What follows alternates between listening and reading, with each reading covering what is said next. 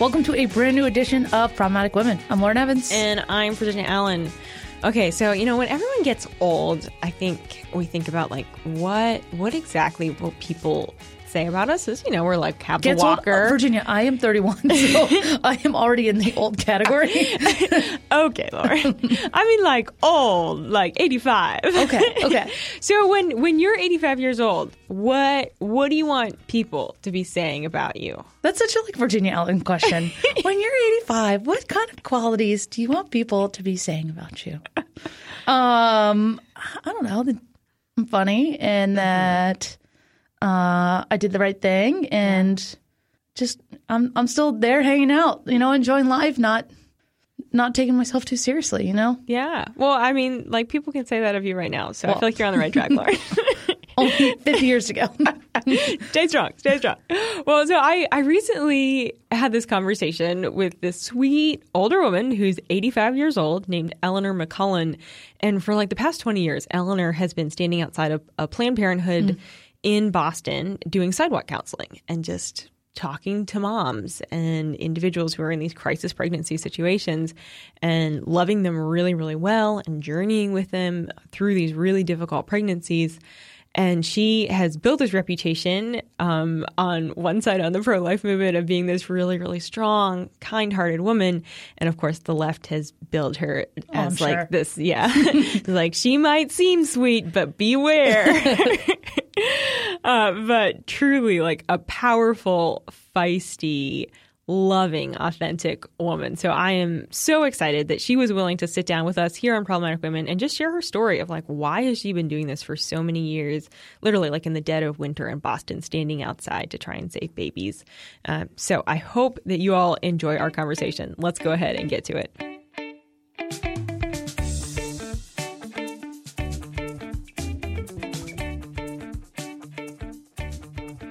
It is my honor to be joined today by pro life sidewalk counselor Eleanor McCullen. Eleanor, thank you so much for being here. Well, it's my pleasure. I'm happy to speak with you, Virginia. Well, Eleanor, I want to give just a tiny bit of background uh, for those who might not be familiar with your story. So you Sure. are you're 85 years old and you have been doing sidewalk counseling outside of Planned Parenthood clinics specifically in Boston for uh, 20 years, right? It's been it's been over 20 years now. correct? Yeah, it's uh, coming up to 22. coming up to 22. Wow. Right.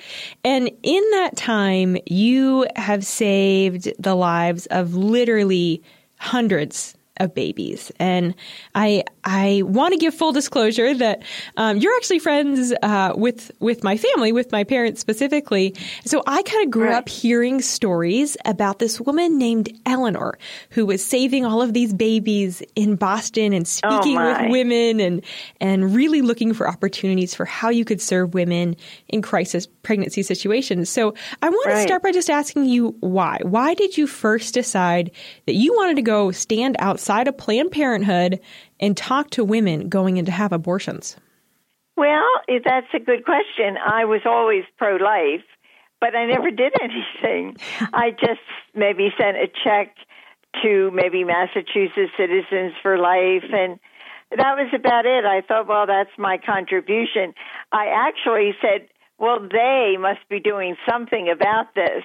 And it turned out um, that I found out I'm they. but that's how I felt. They somebody must be doing something about abortion. So, uh, but then one day I, I had this uh, dramatic encounter uh, with the Holy Spirit, actually, and it, it I was convicted that not only can I just support people that are helping the young mothers going in to um, an abortion facility, I can't just say that, oh, good for you. I have to actually get into the action. So the Holy Spirit convicted me to do that. And uh, once I fell in love with Jesus, there was no debate. I had to do it. So I started actually um, back, as you say, um, in 2000, and uh, I was praying. I didn't speak to anybody. I just prayed. Well, when I say just pray, uh, p- prayer is extremely powerful, as Mm-hmm. you know. So I um, so I prayed for months and months in front of Planned Parenthood. So that's how I began. And the Holy Spirit just said, "Listen, we need action." Prayer and action. So I decided to do something rather than just talk about it. Yeah, and I love that. That's such a challenge to me personally, I think to so many people because we do hear about these issues uh, and it's very easy to think, well, someone else is going to take care of it. So Eleanor, Sure. it's just amazing that you that you decided, okay, wait, I'm that someone that needs to take action here. So when you went to those Planned Parenthoods and you started praying, uh, when did you then decide I would like to engage in conversation with the women going in, and what did that look like? Right. Well, no, I never actually thought I could do it. I just thought the prayer part is my cup of tea. So, but one morning in January of, um, I remember it was snowing, and one of the uh, the men that would speak to someone that he was not feeling well, and he said, "Could I step in?" So I was actually like, "Oh no!" but but then um, I decided to. Uh, my whole the Holy Spirit just taught me how to take a step in faith. So I, I so I said, sure, I'll try it, and that's how it all began. I, and uh, it so happened that that morning that I spoke to a young couple, and I can tell you that story if you like. But the bottom line was that they ended up keeping their baby, and um, so everyone said, well, maybe Eleanor should speak. Uh, she can pray at home. maybe she should speak because, yeah, that morning it was a gift of the, my first baby. And uh, his name is Abraham, and he's actually like I guess he's 22 now, 23. I usually hear from them at Christmas time, so that's how it all began. But my heart was pounding. I, I really didn't know what to say, and but taking that step in faith, so many times we're afraid, but the Lord said, "Do not be afraid. Just take that step in faith and do it. Whatever it is, just do it, and I'll hold your hand. I'll go with you. You'll be fine. But you have to take that first step in faith." Do you remember what you said to Abraham's parents as they were walking up that sidewalk to go in the doors of Planned Parenthood? Yeah, I do exactly. It's almost as if it happened yesterday. Um, actually, they both went in. They were a married couple, and they both went in. And the gentleman came out to um, have a cigarette. So I saw him, and I thought, oh, I, I felt like I should say something, but I, as I say, I was nervous. But I did go up. I said, I hate to bother you, but I just wanted to. I began to educate. I think that was my first um, step in uh, learning. This is important to educate. So I said, "Do, do, do you mind if I ask you uh, when the heart is beating in, in in the baby in the womb?" And he, you know, he seemed annoyed, and he said six months. I said, "No, no, it, it's twenty one days." And then I walked away.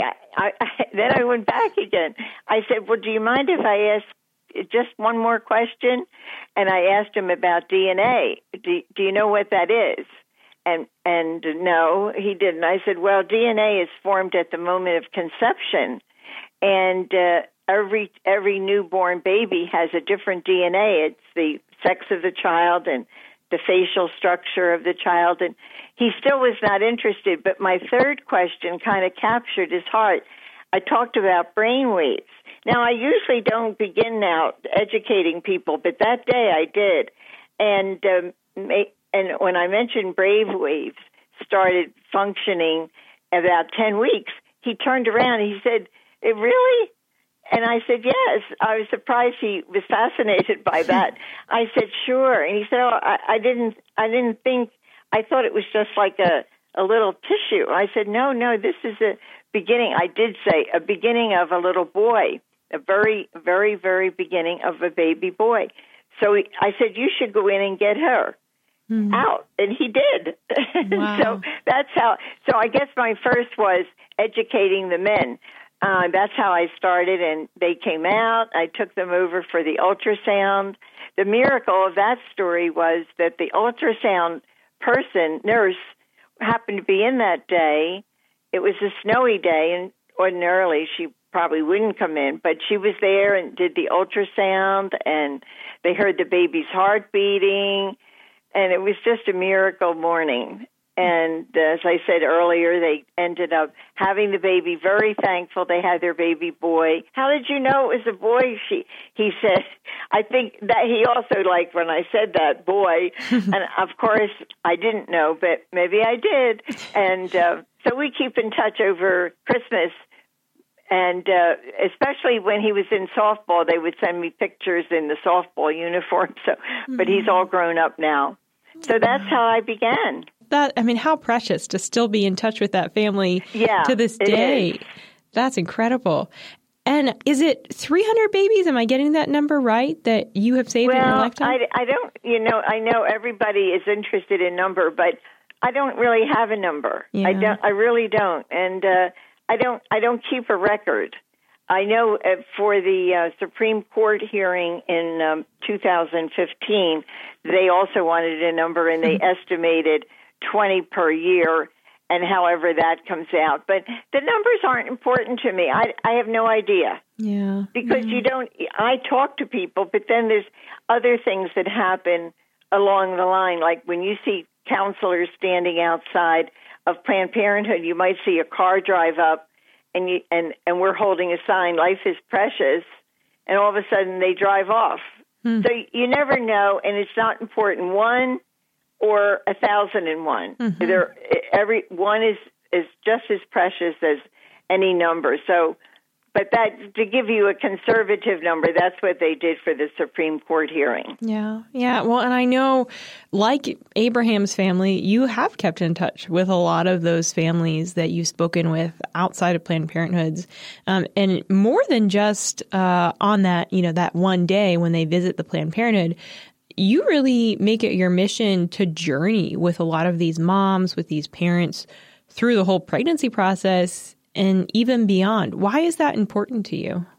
Well, that's the that's the secret of this whole evil um, that's going on with abortion. The secret is you must keep in touch with the mother and the father until they're on their feet, um, because it's one thing to say, "Oh, good, I'm glad you're keeping your baby. Goodbye, and I'll pray for you." I mean, that's there's nothing wrong with that, but you need practical help if uh, you need to stay with them because now, as they choose to keep their child, um, they've lost a lot of friends. They may have even lost the father of the baby and the, and some family members. People don't, uh, so they have to get a whole new set of friends, and uh, they they kind of feel isolated. What? You didn't have the abortion? You're kidding me! Oh my goodness! So they so they lose their. So you have to you have to be a friend and be holding their hand, not just with practical help, um, money wise, but just support them. Because once they leave and they say, Yes, I heard the heartbeat, yes, I'll keep the baby, then they go back into this culture and everybody goes, You're kidding me. How can you do that? And then they get kind of, they're fragile. So by keeping in touch, you're supporting, then I introduce them to other mothers that are expecting. So they have a whole new group of a new support system, which is very, very important. Now, most people that I've talked to over the years, once they get over that first initial, oh, I have to go to Planned Parenthood, this is my only answer, I have to do this. Once they get over that, then I find uh, 95% every they get their job, the the boyfriend decides, okay, we'll keep the baby. Uh, we got the apartment. Life, the Lord blesses those who choose birth. And I've seen it time and time again. Things that were obstacles somehow melt away. Mm. So until if they say, "Oh, I'm fine, everything is good," but there there are always some that still need, even to this day, need to have support or help, and I'm always there for them by the grace of God. It all goes back to the glory of God. And He gives me the wherewithal to do it. But it's so important. That's the secret aftercare and help practically, financially, and then just being their friend. Mm-hmm. Yeah, oh, it's so critical.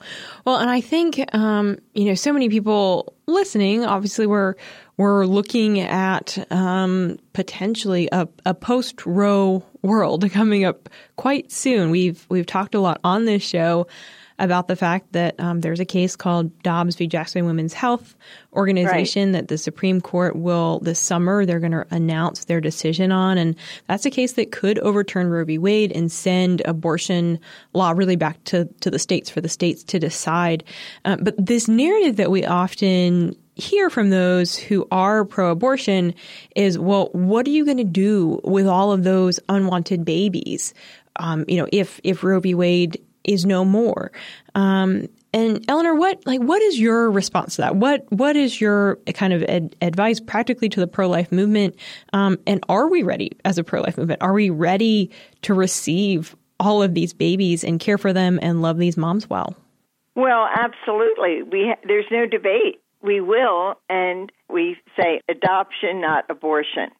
Uh, that way, the mother knows that the baby has received life and she's unable to carry, uh, take care of the baby for any number of reasons. So, adoption is very important. Mm. But even more, um, even just as important, I guess I would say, is you know, America. We're we're generous people.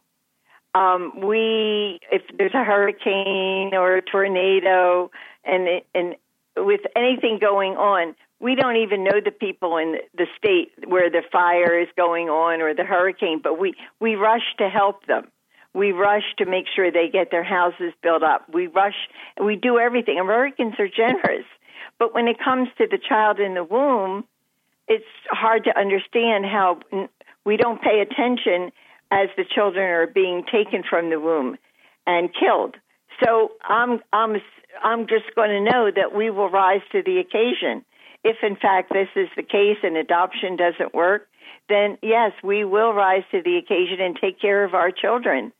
And uh, we are a generous society, and I, I think that's what's going to happen. There, that it will be fine. You have to take that step in faith, and and then the Lord will bless the people, bless the babies, and it will be it will it will all work good. Mm, I like that. Rise to the occasion. Yeah, that's certainly.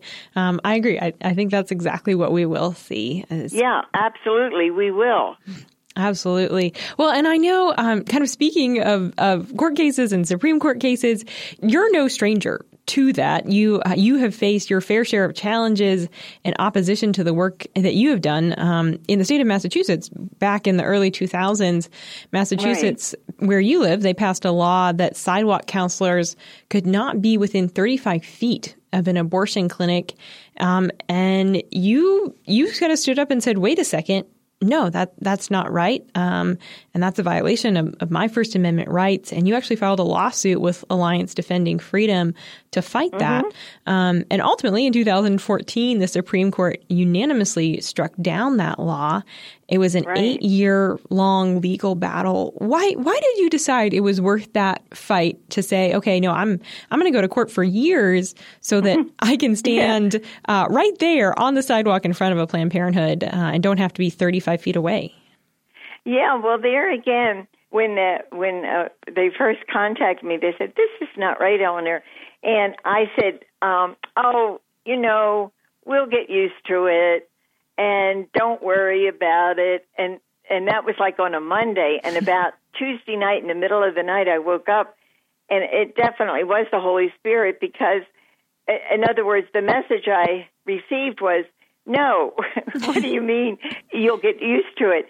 In other words this is what happens in we all compromise mm. whether it's something like this or something else that you say, oh, I guess that's all right, or I guess that's okay, all of a sudden you wonder, well, how did it all happen? We let all these little things that we compromised on go by.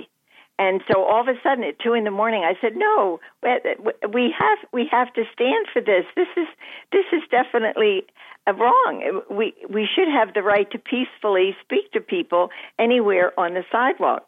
So I called back and said, sure, I'll get involved. So that's how it was. Anything, uh, the Holy Spirit just convicted me again.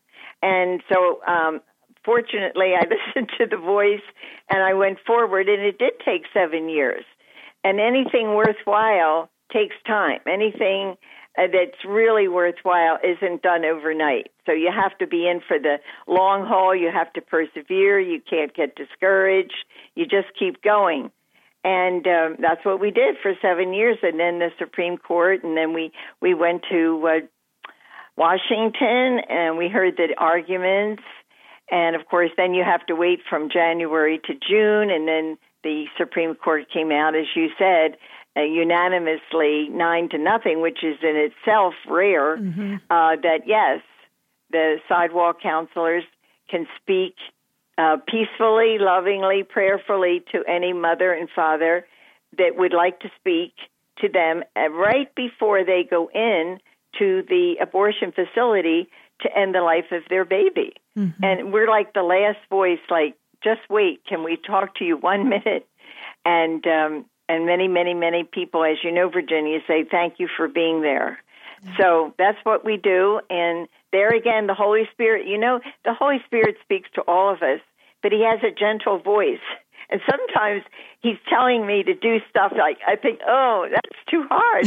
but then I say, but then when you listen and he says, I will be with you, I will never leave you, I will, I will give you words, I will do it, but I'm asking you to do the stepping out. Mm. So that's what I've learned over the years to just listen to that sweet voice and step out. Mm, uh, it takes such courage, but I love that. It's it's a good uh, reminder, I think, for all of us well, to think, take yeah, those bold we all steps. have to be reminded, right? Every day. absolutely, absolutely. That's true, Virginia. Sure. Well, and I I love when when you I've heard you tell this story, and I, one thing that sticks out to me is that you say, you know, one of the reasons why I decided to fight this is I didn't want to be shouting from 35 feet away right. to these women. I wanted to have intimate conversations with them. I wanted to have loving conversations with them.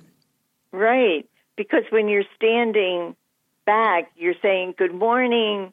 You know, we could talk a minute. And so you are actually yelling.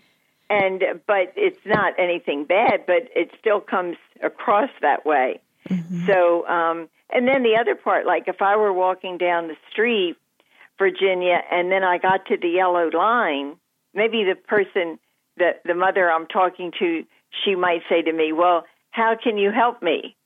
And then we get to that yellow line, and she would keep walking, and I would stop, and she'd look for me to keep coming, and I said, "Oh, I can't cross the yellow line." So I I lost momentum. Mm. And meanwhile, she looked at her watch and said, "Oh, I have an appointment. I have to go." Mm-hmm. So you're kind of this is all happening within minutes, mm. seconds. It's life and death conversation and so within a few minutes, you have to make your point, and then if you lose it just because of the line, that was always frustrating for me. Yeah, absolutely. Well, yeah. And you were recently just back in Washington D.C. You you testified before the Senate Judiciary Committee during yes. Judge Ketanji Brown Jackson's hearing, um, and you spoke about the the work that you have done for years and years, and um, gave gave testimony on the importance of free speech. Um, why why were you asked to be a part of that confirmation hearing and, and give testimony? Yeah, that's a good question. Well, um, I think they wanted uh, to hear from. Well, uh, actually, Judge Jackson, she was she was for the buffer zone back in those days, 2014 and 15. She wanted the buffer zone, which showed, uh, like, questioned anyway, questioned her feeling about free speech, and then also uh, she was very harsh about the sidewalk counselors that are there to help. And she was very harsh. So I think um, I was invited back by the same lawyer that helped me in 2015 to show that free speech is so important and we cannot afford to lose that with any Supreme Court justice. We have to we have to make sure that they will uh, keep going with our free speech Mm-hmm. And then also to point out that our counselors are good people, mm. that we're not mean. And so I think that I was the representative of the hundreds and hundreds across the country. You know, during going back to Judge Justice Scalia during the Supreme Court hearing, um, the state of Massachusetts called us protesters, and three times Justice Scalia banged on the table and said, please call them counselors.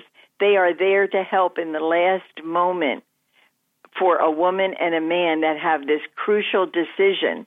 They're there to, to offer help and options. So please do not call them protesters. So that was, of course, you know, excellent, and that's exactly what we do. So I think they wanted to show that that's what we do, and um, we are good people. You know, another thing, a lot of times passers-by, they're going to work, they'll start yelling. and they're not even in our group.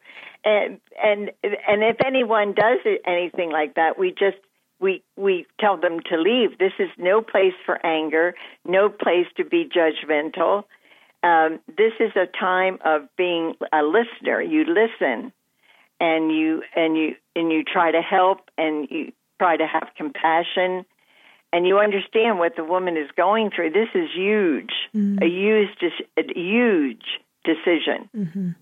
So, um, yeah, that's uh, that was good. We are there to help, and so I think that was I, I that was my message. First yeah. Amendment rights and also counselors are good people.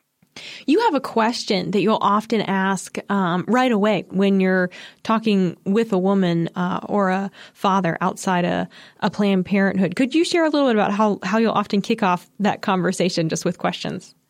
Sure. Um, I usually, well, all the time, I guess, I just say good morning. Um, good morning. Hi, I'm Eleanor, and is there something I can do to help you this morning? Or mm. I might say, I'm sure I can help you. Mm-hmm. And of course, I have my card, Virginia, my little card. It says hope, help, and love. Mm-hmm. And it has my telephone number on it, and it has my name, Eleanor. So right away, I'm sharing a little bit about me. I'm not just a stranger. Within a minute or so, um, showing that you know it's okay. You can talk to me. Here's my number, and I'm just here to answer any questions or see what I can do to help you the situation. And of course, um, people just are on their way and in a hurry. But then there are always those beautiful words. How can you help me? Or sure, I'll talk with you. Hmm. And um, just being friendly and just that smile that we do, and just saying we're we're here and if we can help you in any way, yeah. just let us know. We're we're here for you right at this moment in your life. Yeah. So that's how I begin. Um, and then, yeah, as I say, if if uh, how can you help me? Sure, I'll talk to you. Then I usually uh, find out, like, why are they there? The the emphasis at that point is on the woman. Um, she's a byproduct of our society here she finds herself right in front of Planned Parenthood, maybe because her father said, Don't come home if you ha- don't have that abortion, or the boyfriend said, I'm out of here, or whatever, I want to go to school. And here she finds herself there. And then she hears me saying, and all of our, hello, hi, what can I do to help you this morning? Mm. So, so I find out, you know, what brought you here. So now my emphasis is on this particular woman that I'm talking to. What brought you here? What is the problem? What are you going through? Are you sure you're pregnant? Are you getting morning sickness? It's all about the woman mm-hmm. at that point. And whatever she tells me is the challenge, I always say, Yeah, I, I agree, that is a challenge. but guess what? We can work through this together.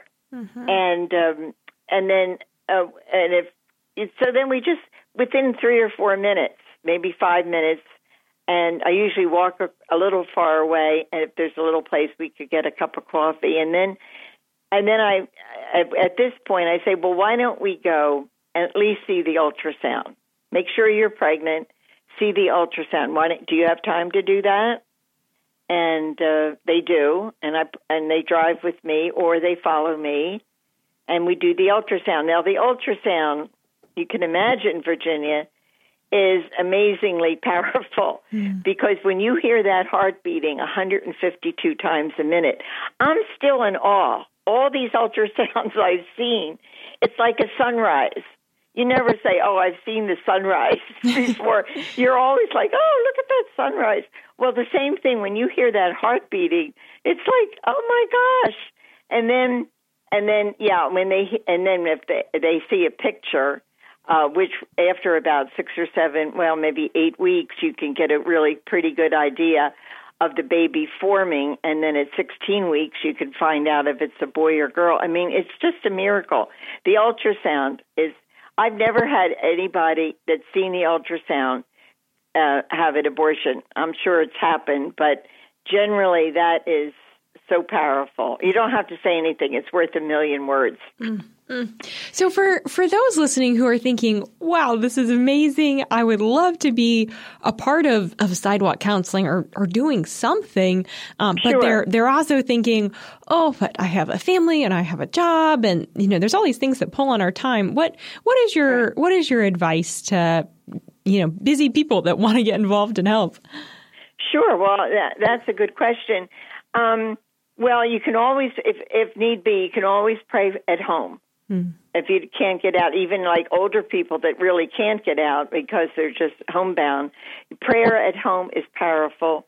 Uh, for young mothers, uh, also Saturdays are good um, to come out on a Saturday if you're busy during the week, or if you just come out for an hour and um, you don't have to you know, come out for three or four hours. Just give, put in the time you can. Uh, also, wherever you are across the United States, you could call your crisis pregnancy center and see if they need any help there that might fit in with, better with your hours.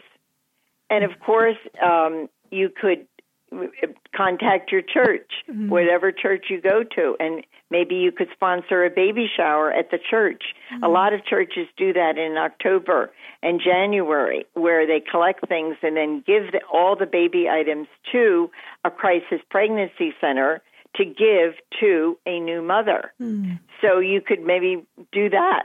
Um, just start something up and then pray. Ask the Lord, well, what do you want me to do? Give me some ideas. And then uh, we have creative people listening, and they'll think of something Yeah. because you, it's easy to say, "Well, I'm busy. I guess I can't do anything." But there is something. And um, another thing that's very important, uh, I find anyway, with my mothers, uh, is th- t- I have a telephone like group, and they call the mother and just say, "Hi, I'm a friend of Eleanor. I just called to see how you're doing." So, a, just a telephone call to a woman that's pregnant, just to, like another person checking on them Yeah.